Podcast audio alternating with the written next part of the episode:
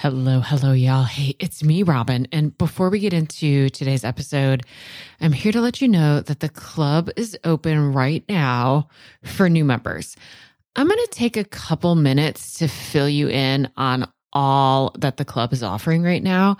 So if you know for sure you're not interested in joining the club, you're just going to want to hit the forward button a few times until you hear that baffling behavior show jingle. Okay, so the club is a virtual community for families of kids with vulnerable nervous systems and big, baffling behaviors.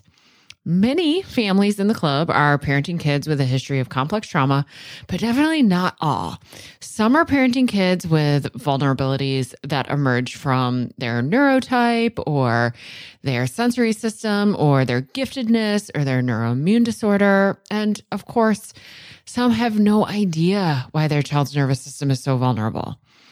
The primary purpose of the club and why I've created it the way that I have is connection and co regulation. Because when I reflect back on my time as a therapist, it wasn't the skills and strategies and tools and techniques I taught parents that mattered the most.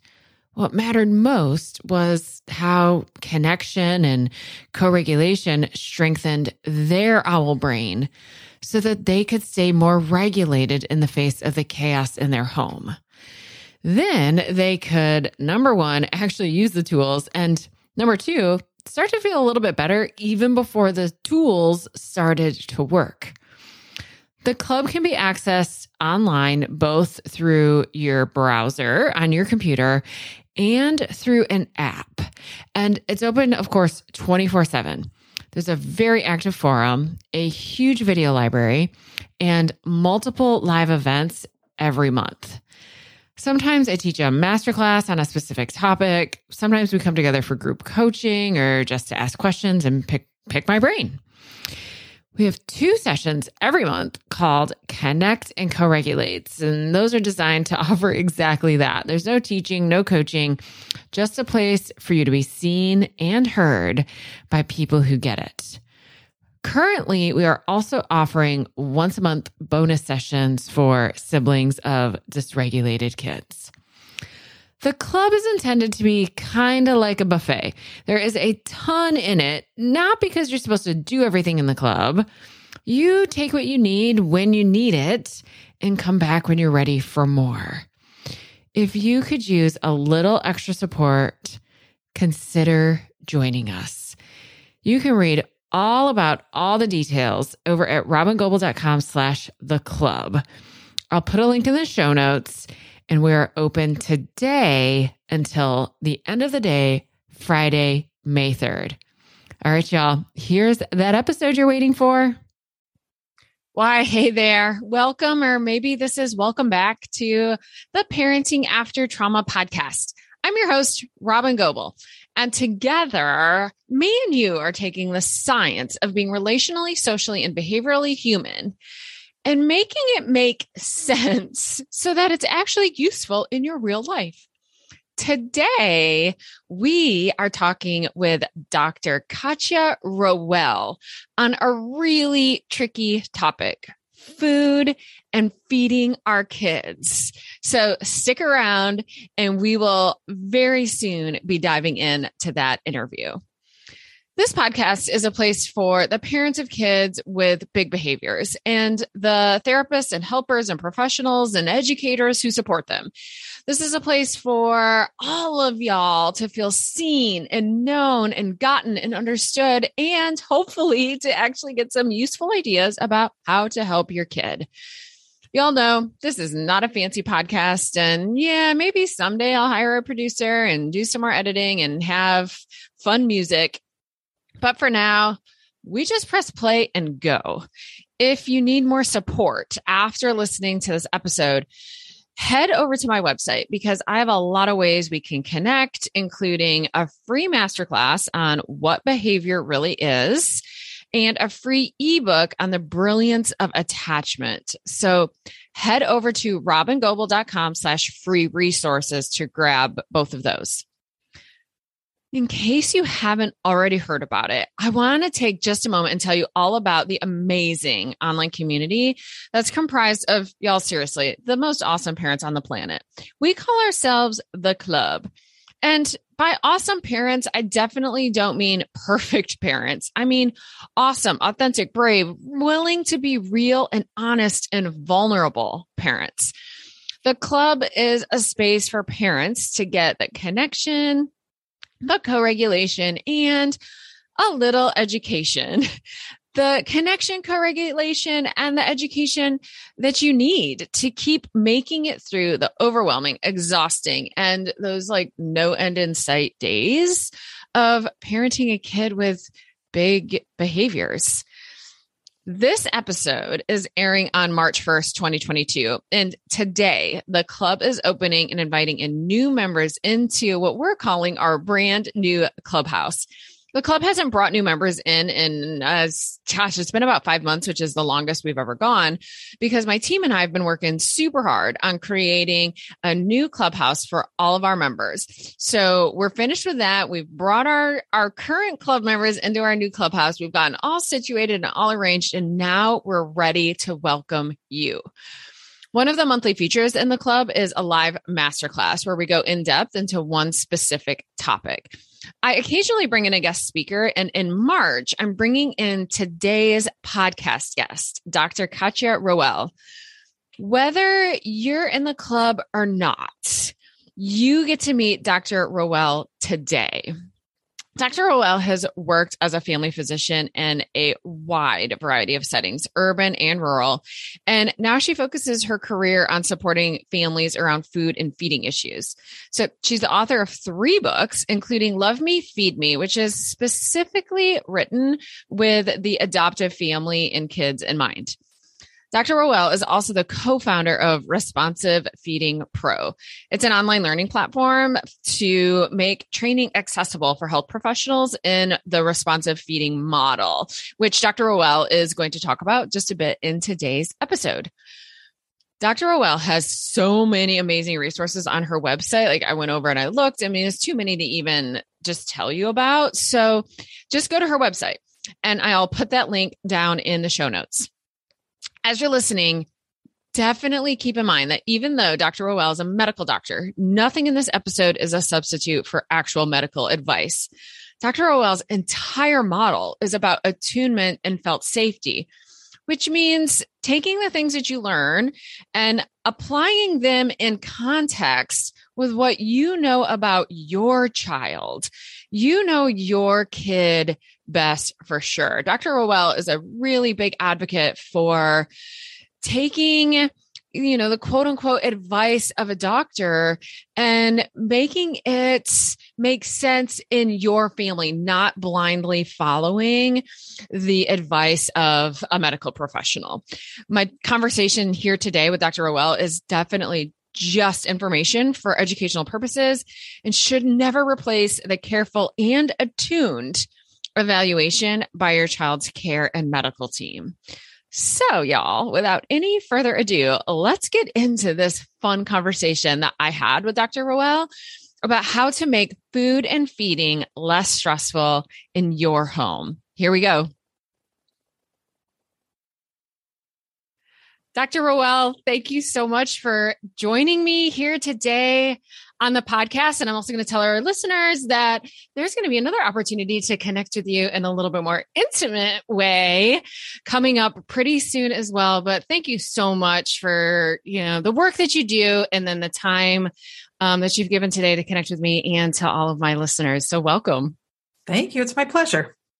Yeah, I am really excited to chat with you about this topic because it, as you know, comes up all the time, right? Mm-hmm. Like, I think mm-hmm. food and lying tend mm. to be the two topics. Yes. Yeah. That I I've hear about the most often. And, yeah. I've heard food and sleep, but um, mm. so that's yeah. Yeah, it, it is definitely a top top three with everyone I've talked to, parents, social workers, etc. It's big. For yeah. sure. I wonder sometimes, you know, as a mental health professional, I think sometimes parents aren't necessarily thinking about talking to me about sleep although i i ask them because i need them to talk to me about sleep because it's so relevant to everything else that's going on. But without question like the lying and the food related stressors just hit parents so close to home it feels like it just like lights all of our own stuff kind of on fire and then yeah. so often the kids of course that i work with kids who've had a history of trauma have challenges with both with food related issues and with lying um, so mm-hmm. really excited to bring we haven't talked about food and feeding on the podcast yet at all mm. um, so really excited to bring you to the audience tell everybody just in case they're not familiar with you just who you are what you do why are you here talking to us about food and feeding sure so, um, I am a family doctor by training, and I fell into this work um, as a parent. I had a nine pound, 11 ounce baby and um, really did not know what to do. Um, in in terms of how to feed her, I think that's one of the things I want to talk about. Is I'm not here to lecture about vegetables and nutrition. I think we all kind of yes. know you know what our kids ideally should be eating um, yes. Uh, and but it's the how and um and i really struggled with the how and this was she's 16 now this was at the time when the childhood um i don't like to use the word obesity so i'm going to use it now just to let you know mm-hmm. i i call it the o word because it's so stigmatizing but yeah uh, so i had this really big baby at a time when this panic was ramping up and i was a family doctor raised in a fat phobic household with a lot of moralizing around food. You mentioned it yes. hits all our buttons. So we yep. have our own diet culture, our own body issues. We've got the culture at large around us. Um, so I had a lot of anxiety and I was feeding her from a place of anxiety and yes. that uh, was backfiring and it was a nightmare. And so I actually then found my way to this work as a parent. And I found Ellen Satter's um, Division of Responsibility and we instituted that and within a couple weeks it was a huge transformation and i was like i got to learn more about this so i ended up training with ellen and then becoming part of her clinical faculty and then um, working a lot with at the time in minnesota um, with uh, international trans country adoption and yes. and they were like this sounds great, but I can't make it work. Or, hey, my child was actually really malnourished and starving, and so this won't work for them. So, really, a lot of uh, a lot of these issues coming up. And then I've been working increasingly to support um, caregivers and parents of kids in the foster care system and um, learning more about flexibility and brain based mm-hmm. differences and trauma and sort of bringing that piece of it um, to this more responsive approach. And so that's why I'm here today um, to talk about these issues and and hopefully, to me, preventable suffering is um, just so not okay and uh, and and and some things are going to just be hard but the things that don't have to be hard man let's let's dig into those opportunities to build connection and trust and help kids heal some of that um, that relationship with food in their bodies Oh gosh, I'm such like what you just said, that part of like some things are going to be hard no matter what. So if there's things that we can look at and be like, you know what, this this piece here doesn't have to quite be as hard if we kind of shift the way we're thinking about it or shift the way we're approaching it. Like, yes, like I'm all about looking for those because our the families that we work with, we, uh, you know, we both know like there's things that are hard about their lives that are just going to be hard.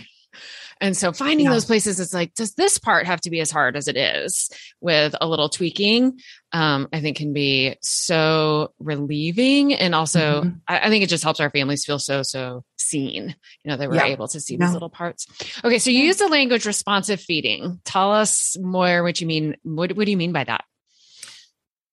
So responsive feeding is um, I, I, love this language. It's a it's a feeding model that's been out there. You know, first showed up in the literature in 2011, and and um, now is recommended by the Academy of Pediatrics. And and it what we're trying to do is um, feed children in ways that they are able to, if they aren't already, begin to tune back into internal cues of hunger and fullness. Yes. Um, and also recognizing to me that that there's a piece of food that is comfort and that can be regulating and not denying yes. that yes. Um, and and within that though there is some some structure that can help so you know it's a high nurture um, uh, a lot of structure and routine goes in there and and and the responsive piece to me is where the flexibility can come in where you know we'll talk about this i'm sure later but you know yes we have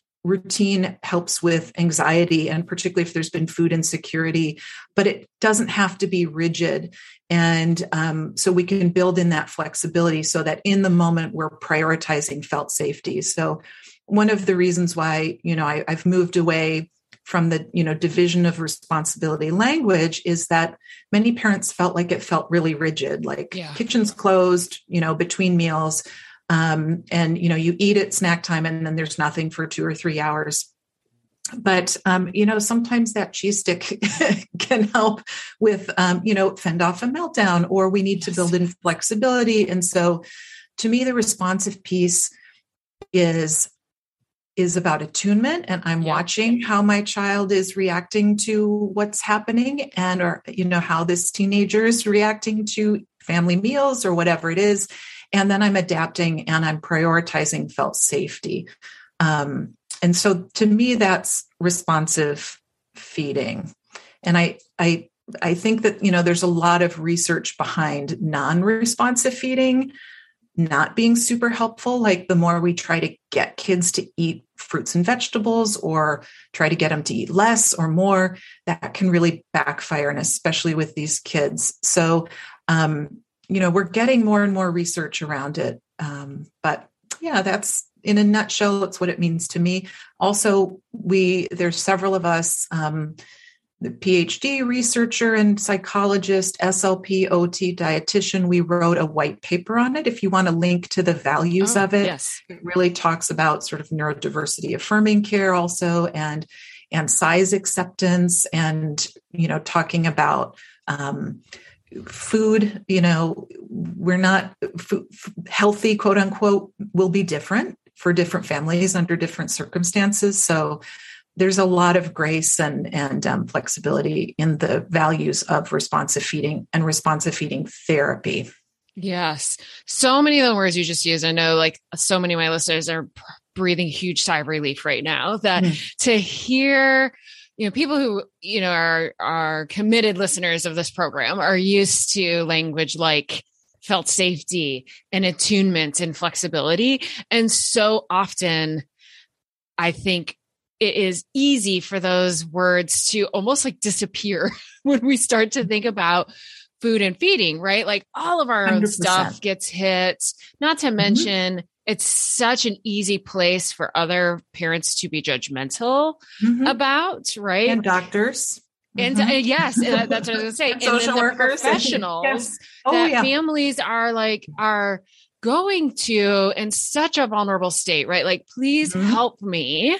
Mm-hmm. And then the it, it, so many of the families I work with, it feels like there's this like one little space in, in its mm-hmm. food and feeding and nutrition that's yeah. like sequestered away from mm-hmm. language like felt safety and attunement. And they're like, I and it's hard for me to make referrals because mm-hmm. oh, yeah just it really is a struggle. So I just know there's so many people that maybe pressed play they didn't know who you were, like crossing their fingers that this yeah. would be like in line with what they were hoping to hear and are just having a huge sigh of relief that you're using this so. language. Yeah. Well, and part of mm. why I, I, am really happy to be here is because I know your listeners know all of this language. And so I don't have to go back and explain all of that. But, yes. you know, and, and there's so much pressure. You mentioned nutrition, like with the internet and with kids maybe who are autistic or have an ADHD diagnosis. And there's so much mm. out there about like nutrition is the key and clean eating. And I see this across the board with all the families I work with where I have like you know responsive parenting or responsive positive parenting and then like the vegetables hit the serving dish and suddenly all that goes out the window and so parents who two minutes earlier were like you can choose do you want to have the red plate or the you know and they're really sort of all yes. day long rocking this like groove and then suddenly yeah. they sit down to eat and it's like you have to eat two bites and and the kids crying and the parent and it's like completely different parenting yes. um approach when food comes out and i think that that's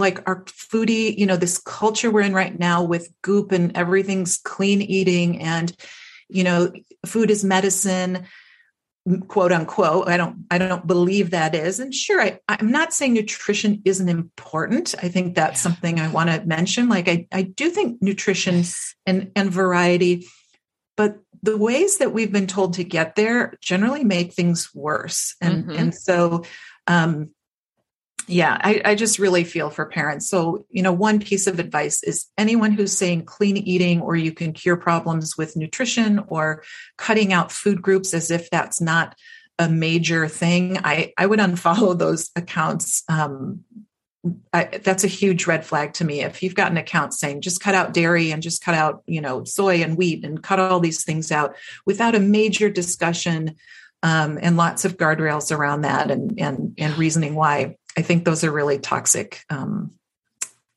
places because it ups the anxiety. You know, it it ups the anxiety, and when we feed from a place of anxiety, we're not we're not going to have good outcomes. Yes, I mean, I think that's so true about so many like quote unquote parenting experts in general that people get known with rigid ways of being. That's a really great way to become relatively quote unquote popular, like in the sure. social media world or, um, and it gets so confusing and tends to evoke like this whole new layer of shame. Um, and so I think a pretty good rule of thumb for me is if you're spending time on social media and you're feeling worse, like mm-hmm. if the social media yeah. accounts are following or making you feel like, oh, I'm really doing something really wrong, um, then it might be time to just unfollow those accounts. I think kind mm-hmm. of in mm-hmm. general, because life is hard. Life is hard enough yeah. without a stranger yeah. evoking these rigid rules, uh, kind of about anything. But then again, like this food and feeding, mm-hmm. um, in addition to this very, you know, I think a lot, a lot of us could say we're connected in some ways to this very quote unquote health conscious way of move, trying to be or move through the world that from a, therapist perspective the attachment part for me that food and feeding and nurturing are you can't untangle those pieces absolutely and yeah. we shouldn't try to yep. but if we're parenting a child who's already struggling with connection, with attachment, like there's challenges inside our parent child relationship with regards to these pieces that we have this idea should like just be easy or come naturally to parenting. Mm. And so already they're not coming naturally or they're not feeling very easy. And then food, which for so many parents can just almost feel like this linchpin of like, I can't even feed my child in a way that's satisfying to my child and how that just seems to just cut mm. right to our core. Yeah. Satisfying to the child or to the parent and caregiver. Yeah. It's, yeah. it's, I mean, you know, I've had so many parents say like dinner is 45 minutes of hostage negotiations, or I'd rather yes. like I'd rather poke my eyes with sticks than like uh-huh. sit down to a meal with my family. So, um, so yeah, I mean, I think that there are strategies that I'm, you know, we'll dig into about like how can we build connection, decrease the power struggles. And here's the great part. Felt felt safety, prioritizing felt safety, connection, and relationship is actually how we get to better nutrition yes. and how we down the road get to children learning to tune in. So that's what's so what i love about about bringing this message is that it feels better. Um, you know you can connect over the food and then with time you know that that goal of you know helping them do their best with eating and with nutrition is um, is comes out of that connection yeah. Um, well let's just go there of, yeah, let's do it. yeah. So strategies, you know, prioritizing yes. felt safety. What does that look like? Maybe let's start with like what do, what do you think that looks like in general and then what does it look like when there is a really big problem? You know, what's the parents are perceiving as a problem? Like their child isn't eating anything but Doritos and Sprite. Um, mm-hmm. which is actually not that much of an exaggeration, right? Like I oh, know these sure these sure. families. So yeah. let's just start with maybe just in general, like when you were talking about mm-hmm. attunement and felt safety with regards to feeding? So let's take a, a quote picky eater, and maybe let's yeah. not go with the most you know I, I also have a, a, book called helping your child with extreme picky eating. Let's let's not do the extreme yet of the child who only eats doritos and um, although i think this works for them too or okay. it helps. So let's say we have a you know a seven year old who doesn't like any vegetables eats a couple of fruits mostly eats variations of bread and cheese and crunchy salty things. So a pretty typical um, and I think what we've been socialized to do and what quote good parenting is, which is why everybody at, you know, at preschool pickup is talking about their picky eaters. The quote good parenting option is not ideal for feeding for any kids. But so, so what we might do, what families are often doing is, um, let's say they come off the um, off the bus or you pick them up and they're starving, but dinner's not for 45 minutes. And so you're trying to sort of hold them off and maybe you, you let them have a couple of pretzels and then dinner is there and there's a vegetable, uh, you know, maybe a rotisserie chicken you picked up on the way home and some vegetable and, and a starch. And they only want to eat the, um, rice or whatever it is. And we're taught as good parents, quote unquote, to say, well, you know, you need to take one a little bit of everything on your plate or maybe we're pre-plating for them. So here yeah, i know you like the chicken drumstick so you have the chicken drumstick on your plate. There's two pieces of broccoli. That's all you have to eat. There's rice. And before the kids even sitting down they're in meltdown mode. You know, I don't like that. Maybe they even throw the plate or, you know, um, yep. and so maybe you learn. And so then you, you only put one piece of broccoli or you put it next to their plate. Well, you don't have to eat it. You just have to lick it or, you know, touch it with your fingers. So some of these, even what feeding therapists tell families to do uh-huh. can be too much. Yes. And so um, one of the most helpful things in this in all scenarios is is doing what's called family style serving so the child gets to choose. We're supporting their autonomy because if we if we ask them to do something, for some, you know, we, they might have that autonomy and demand sort of reaction. You're asking me to do something, I'm immediately going to say no. Um, and or there's the broccoli just seeing it on their plate maybe they have some sensory issues and it smells really strong to them now they've kicked you've kicked them into, they've been kicked into dysregulation. Yes. So they're fight or flight. They cannot tune in to hunger or appetite. They can't connect with you. They can't connect with their curiosity, which in almost all children will be there eventually to try new foods. So, what we would do in terms of prioritizing felt safety, we might have a discussion um, and say, you know what, we're not going to ask you to lick the broccoli anymore. We're not going to make you eat anything you don't want to eat. Here's your plate you know you can take what you want to eat and you might model how to self-serve. And then um, you know they might only eat the rice for a while or uh, but what we see is if they're in a place of felt safety and now they can actually chat about their day and then they watch you eat the broccoli and they might smell it. They might see it 15 times and you might try different preparations and whatnot. But eventually, most of the kids, and maybe broccoli is a tough one to start with, but will branch out. Um, when they're in that place of felt safety, they can access that drive for novelty that most kids will have, even with challenges. So, you know, self serve is a, a, great way for a lot of kids. You've neutralized the battles, they come to the table. And so often families will email me after a couple weeks and say, oh my gosh, once, once we stop making them take stuff on their plate and once we neutralize that power struggle, last night they were talking i was talking to the other sibling and they slid a you know baby carrot on their plate and you know licked it but that was more than they'd ever done willingly before so that's just one example of how a common tactic of asking them to just have one bite or a no thank you bite dysregulates kids.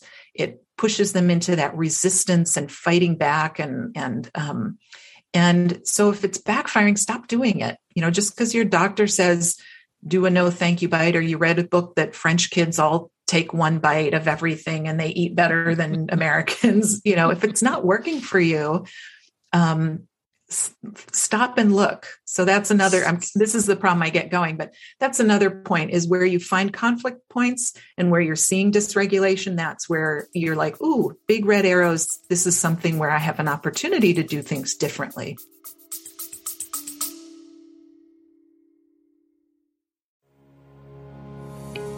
wanted to pause the episode real quick and read you this testimonial from one club member.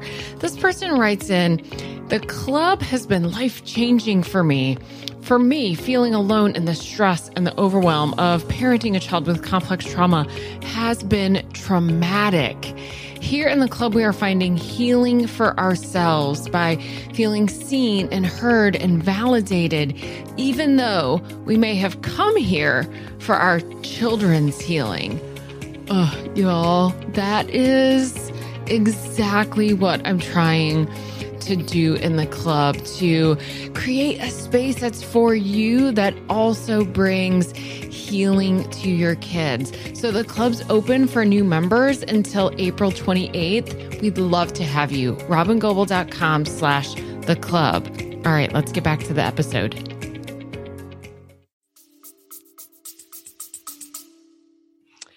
Yes. So one thing that you just said that I really picked up on, which again, it's like even for me, it's so easy to almost sequester like food and feeding from like everything else we talk about. Mm-hmm. But I talk so much about curiosity, the drive for novelty, right?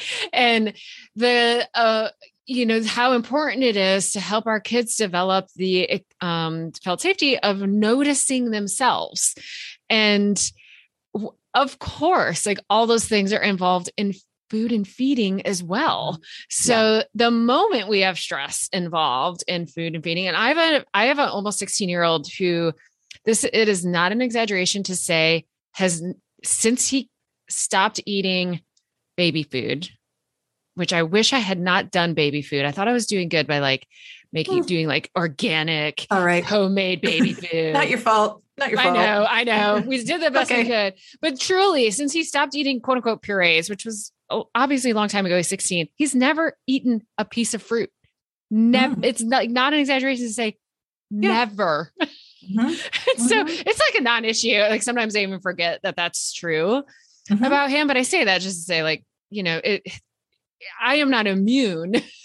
Oh, to, sure. No. Yeah. None of us are. Yeah. Yeah. I mean, you know, and then I just think of my daughter's great uncle who never ate vegetables and he yeah. was 80 something when he passed away and he liked fruit better and never ate fish. And, you know, he yeah. was, he nowadays would be called a, you know, a ARFID or a selective eater and we'd be uh-huh. doing therapy. And so some of this too is like, you don't you can be okay and not eat vegetables you can be okay and not eat fruit i mean most of the time kids will branch out and maybe for your son it'll be when he's 18 or 22 right. or smoothies or whatever it is right. um, but you know that's the other piece of this too i think is as a country, like dieting is a $70 billion industry. Yes. And so most of the adults are are struggling yes. with dieting. And Weight Watchers tells us that if we don't have an app or points or something external to tell us how to eat, that we can't do it. And so of course it seems to make sense that we can't trust our kids to do it that we have to teach them portion right. control and we have to do something to get them to eat this stuff and we've lost touch with what you said which is that yeah you know like you said food it's not different with food. There there is an internal curiosity and you know that all of that internal stuff and and autonomy. And food eating is not a behavior. So one thing i want to mention is if your listeners are going for feeding therapy i really do not believe that aba or behavioral therapy is the right approach for food. What you what we put into our bodies you know, this is also a consent issue. Um, yes. And so to me, ABA rewards, punishments, you know, this is actually was my introduction into feeding therapy way before I really knew what I do now over a dozen years ago. An, an adoptive parent said, Well, my feeding therapist says not to make eye contact or give them any attention unless they're eating. But my attachment therapist says this is wrong. And I don't know. And of course, if you've got a traumatized child and you're completely pretending like you know they're see-through unless they're eating that's mm-hmm. not how we help children learn to grow up to be able to relate to food in healthy ways. So i just wanted to throw out my um, my little word of caution. If it doesn't feel right if they're asking you to withdraw attention or or do stuff that you wouldn't do in any other realm you know there are options yeah yeah I mean, you're talking about so many important things there's so way m- more things than we could get to hmm. in this short time together. Even you know, at the very beginning, you know, you talks about like our fat phobic culture and uh, you know, we could talk about that and how that's related. But I I wonder if going maybe to kind of the next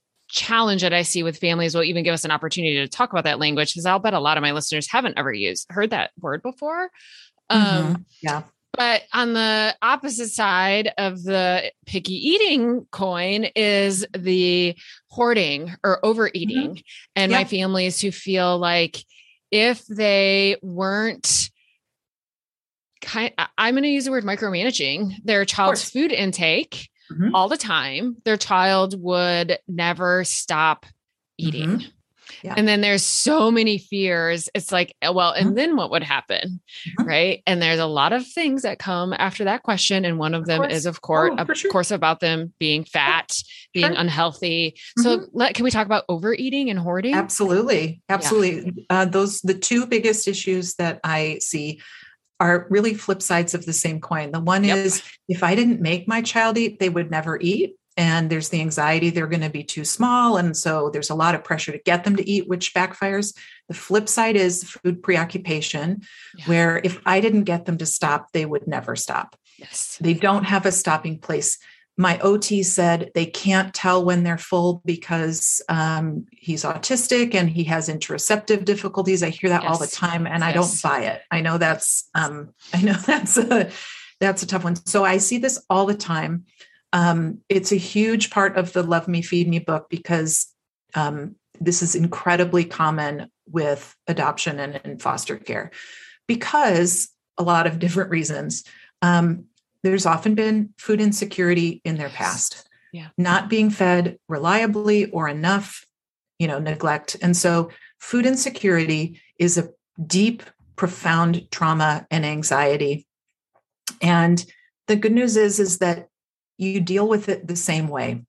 Um, you know that that it seems like they can't be trusted so we have to get them to eat less or cut off meal times or uh, actually we will cut off meal times. We can talk about that how to end meals.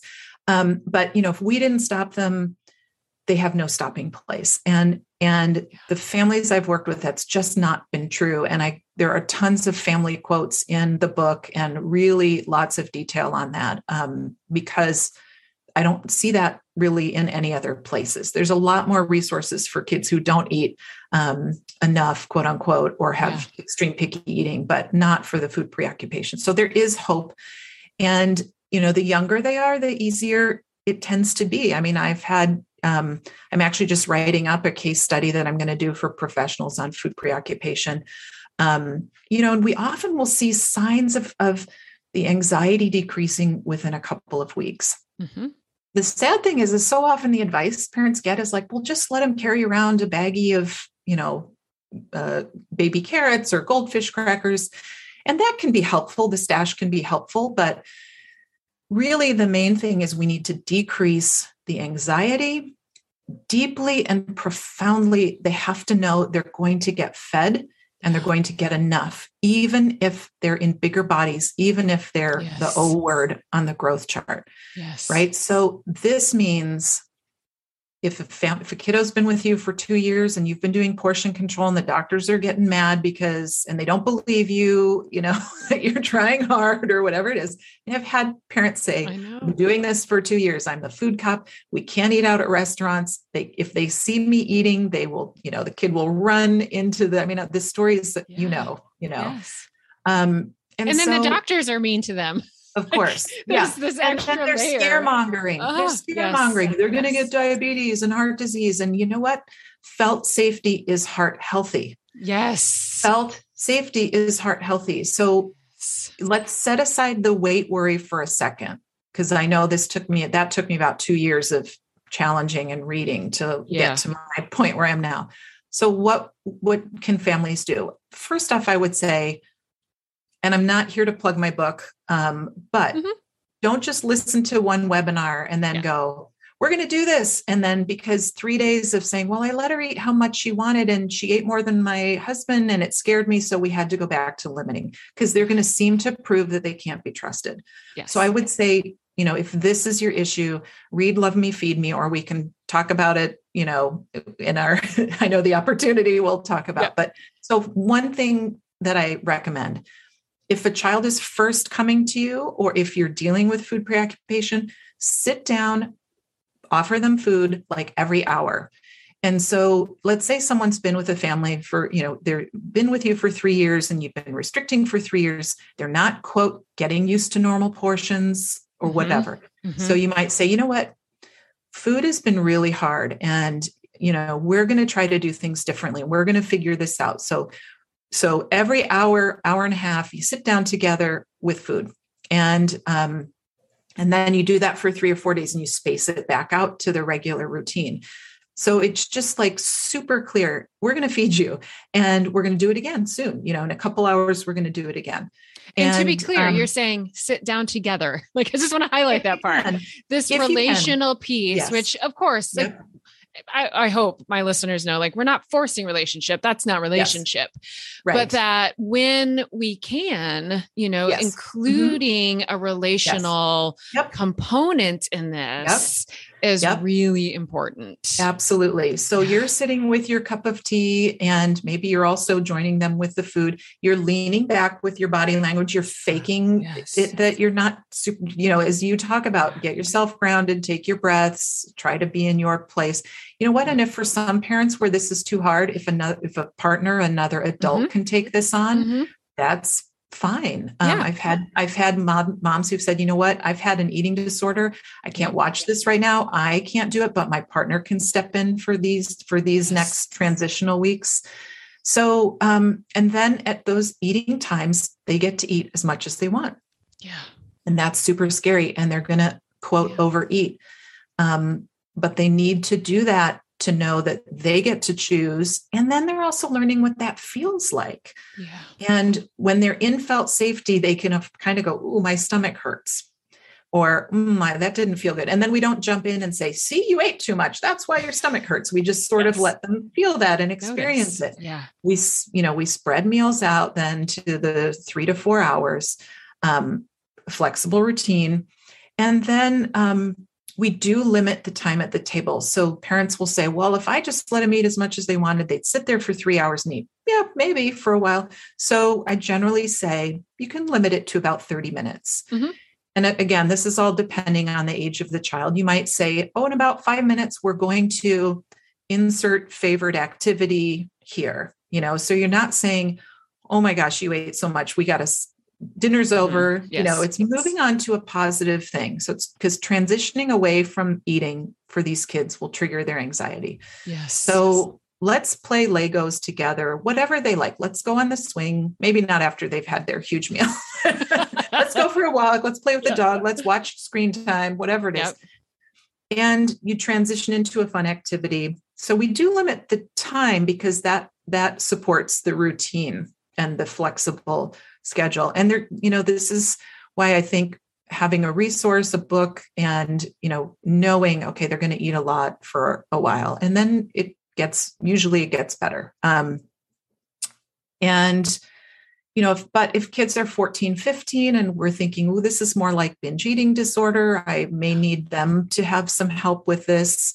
Um, but younger kids, this generally can go very well. And mm-hmm. What we start to see signs of progress is slowing down with their rate of eating. So the child who was, you know, biting their fingers because they were shoving it in so fast will start to slow down.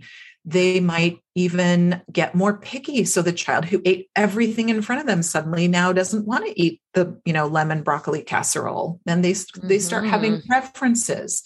Um, so that's a good thing. They um, they they can talk and connect at the table because they're not in they're not frantically dysregulated with the scarcity mindset and just shoveling it in they might play with their food Yeah. So they'd make chew a, their toast into a fish shape and start playing with it. And they're available for connection. They're not yes. just like a frenzied feeding. So, um, so yeah, so there is so much hope and and it's one of the things that i am super passionate about is this food preoccupation piece and and helping families with that because a lot most of the time we can really really improve things. And and then talking about the weight issue when kids can heal that frantic feeling and start to tune in that supports um, in terms of their weight regulation that supports a healthier body and it and it, it may be a bigger than average body but it it will be a healthier body and and and spirit and all of that good stuff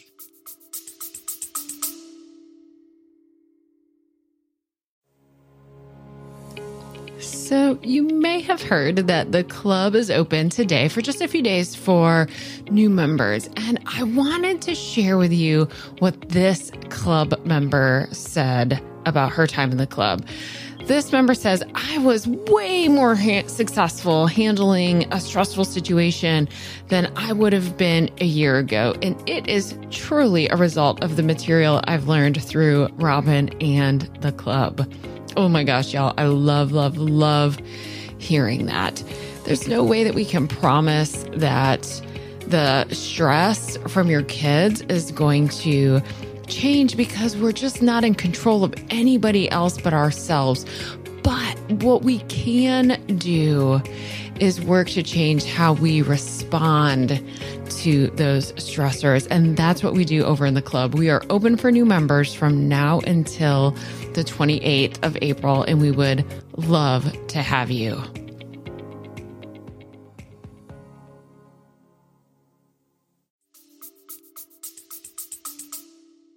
Yeah, there's so much research that's been out for a while now, right? That talks about how just chronic stress and and the how this is so harmful to our body, to our cardiovascular system. We see mm-hmm. increased in all the things that you say we see yep. increased of yep. in being yes.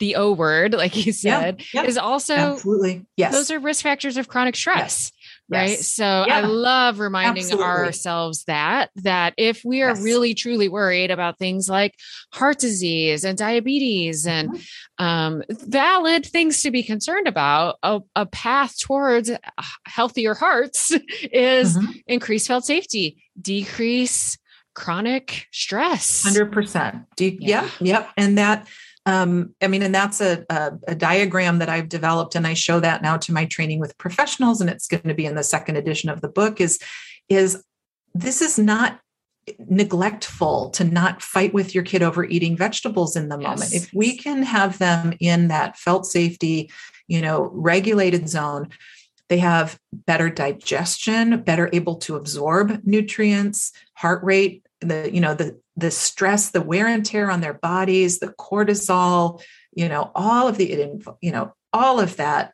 chronic stuff in terms of what we associate with the O word in adulthood is actually more associated with, um, you know, dysregulation and, mm-hmm. and racism and adverse childhood events and trauma. And, and we can bring about a lot of healing with that focus on felt safety. And again, that's, that's the road with the long term goal to the improved nutrition and internally driven eating. Yes. Oh gosh, this has been so helpful. We've talked about picky eating, we've talked about food preoccupation. I like how you used that language. That was helpful. Mm-hmm. I'm going to make I'm going to try to kind of switch some of my language over to food sure. preoccupation. Yeah, I love so much this focus that you have about like as parents noticing ourselves and noticing like what information are we taking in that isn't necessarily quote unquote bad information, but is backfiring in a way. And some of the information is bad, don't get me wrong, but some of it is sure, like taken at face value. It's not quote unquote bad, but it's prompting these anxious um you know ways of being in our own bodies mm-hmm. and if we can you know take a breath and pause and remember that uh, it's you know what we want more than anything is to remove stress and dysregulation around food and feeding this is hard this is so hard you're going to get comments and judgment from yes. teachers and your parents and your neighbors and other mummies and you know um so you know that that there's not much i can do about but i want to just have you feel seen yeah. that way that feeding in a responsive way where you might let them have sugar um, you know a sweet with the meal. You're not negotiating or bribing or making them earn dessert with vegetables. You you might get some comments and that's that's just not easy it's not easy and i think for so many of the parents that are listening to this podcast sort of has become just part of their parenting journey. Mm-hmm. People have mm-hmm. opinions mm-hmm. about their mm-hmm. parenting, mm-hmm. about their kids, about their kids' behaviors, and um, finding ways to be okay with that yeah. as we're continuing to just focus on our kids and their needs and our and our needs, which is to be mm-hmm. Regulated and having mm-hmm. you know felt safety yep. in our own bodies as well yep so gosh thank you so much i mean i'm just so grateful for the work that you're doing i'm always so grateful to connect the parents who are listening to my show to other professionals who care about them and love them in the ways that I do. Um, and your book by, is definitely the kind of food and feeding book that I recommend. Love Me, Feed Me. I'll make sure I link to that. Um, I actually have never read your other book. Um, remind me what it's called, the Extreme Picky Eating book. Yeah, um, helping your child with extreme picky eating, yes. and then we actually have one for teens. So, oh. um, and that's the Conquer Picky Eating workbook for teens and adults. Awesome. And yeah. then you said, "Love Me, Feed Me." You're. You're working on a second edition. Yes, it's a little COVID delayed, but um, my I really I can't wait for that to come out because it really does have more of that responsive felt safety piece. So yeah. Awesome. Awesome. Can't wait to see that. And then you have this amazing resource for professionals, responsive feeding pros. Is that, did I get that right? Yep. Yep. Yeah. Say a little bit about that. Well, you know, there's a group of us who work in this way, and we just, um, I think one of the biggest tragedies to me is that the people your listeners go to for help. Uh, yes. I know I didn't, I never got trained in this stuff. The right. pediatricians, the family doctors, nurse practitioners, GI doctors, even some speech and occupational therapists who do feeding work.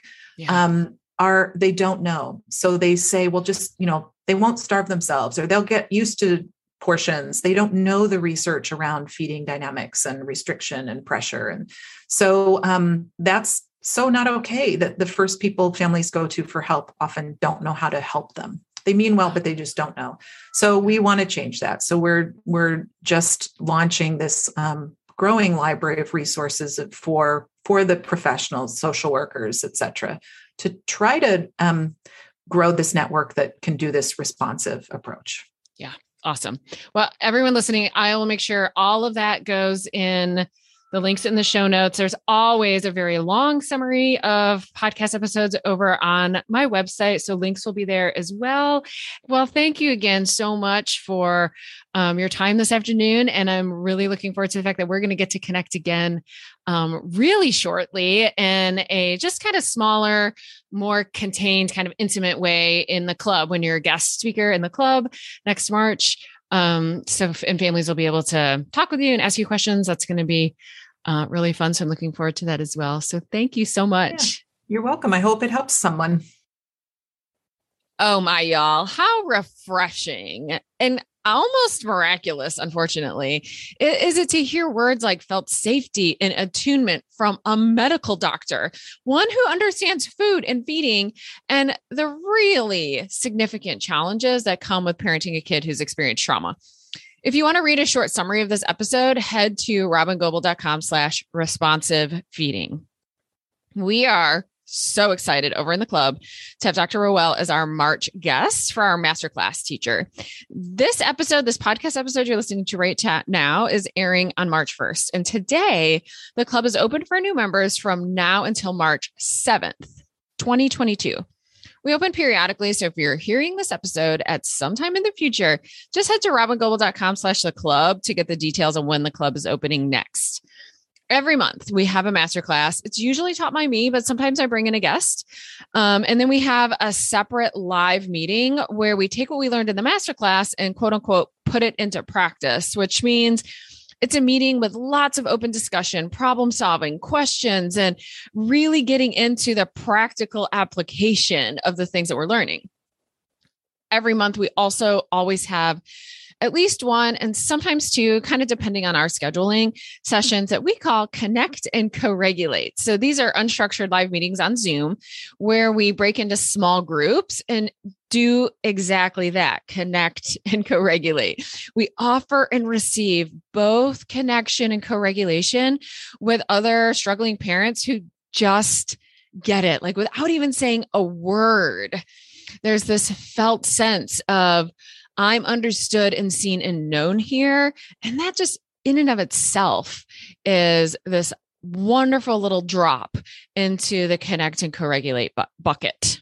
If you think this sounds amazing, head to robyngobbel.com slash the club between March 1st and March 7th, where you can register and join right away. We are super excited to welcome you with open arms. All right, y'all, you know by now, I assume that I just overflow with gratitude for every single one of you who's listening. Thank you. Thank you. Thank you that you're here listening, that you're doing your part, whatever that looks like, and changing the world for our kids, their kids, and truly everyone on the planet. I'll see you back here next week. Are you ending this episode with maybe a big sigh of relief? Like, yes, finally, someone gets me and my kids. But also maybe a sense of like, okay, but now what? All right, y'all, I've got lots of possible now what's. If you want to connect with me directly, like pick my brain, have access to me almost every day, not to mention hundreds of other parents from around the world who totally get what it's like to be you, then you're going to want to join us in the club. We have monthly live events, including groups for siblings of dysregulated kids, a huge video library with uh, something like 80 or 90 videos, plus transcripts and certificates of completion. Plus, of course, a very active forum that I'm participating in every single day. We open for new members periodically. So go check robyngobbel.com slash the club. If we aren't open now, you can put yourself on the waiting list and I'll let you know the moment we open for new members. That's robyngobbel.com slash the club. Now, if you're a professional and you want to strengthen your capacity to work with the families of kids with big, baffling behaviors and vulnerable nervous systems, plus use all of my materials, including a 12 module course that follows raising kids with big, baffling behaviors, plus be included in an online searchable directory so families all over the world could find you then you're looking for Being With, which is my year long immersive training program that runs January through December. So you'll want to go to robyngobbel.com slash being with, read all about it. And if you're interested, put yourself on that waiting list too. Now, if you just maybe need a little extra connection and co regulation, but don't feel like you need to join the club, then you can just keep listening to my podcast. Or you could go subscribe to my Start Here podcast, and that'll give you 10 episodes in order that will take you through cultivating a great foundation of parenting with regulation, connection, and felt safety. That's at robyngobbel.com slash start here. You have to go there. You can't just find it in your podcast app. Or you could get yourself a copy of Raising Kids with Big Baffling Behaviors, paper book, audiobook, ebook. You can get that anywhere books are sold. Or you can just head to my website download one of my very many free resources. I keep them all really easy to access at robyngobbel.com slash free resources. Webinars, masterclasses, ebooks, infographics, all sorts of stuff. Go check it out. See what of those things could be supportive of you or maybe to the other adults in your life who are helping support you and your child. There are just so many ways that you and I could be more connected, and you can get the amount of co regulation and support that you need. If it feels like a lot to remember, all you have to do is go to robyngobbel.com and take your time clicking around, seeing what I got there. I am so, so glad you and I are connected now. And I can't wait to be with you again soon in our next episode of the Baffling Behavior Show. Bye bye, y'all.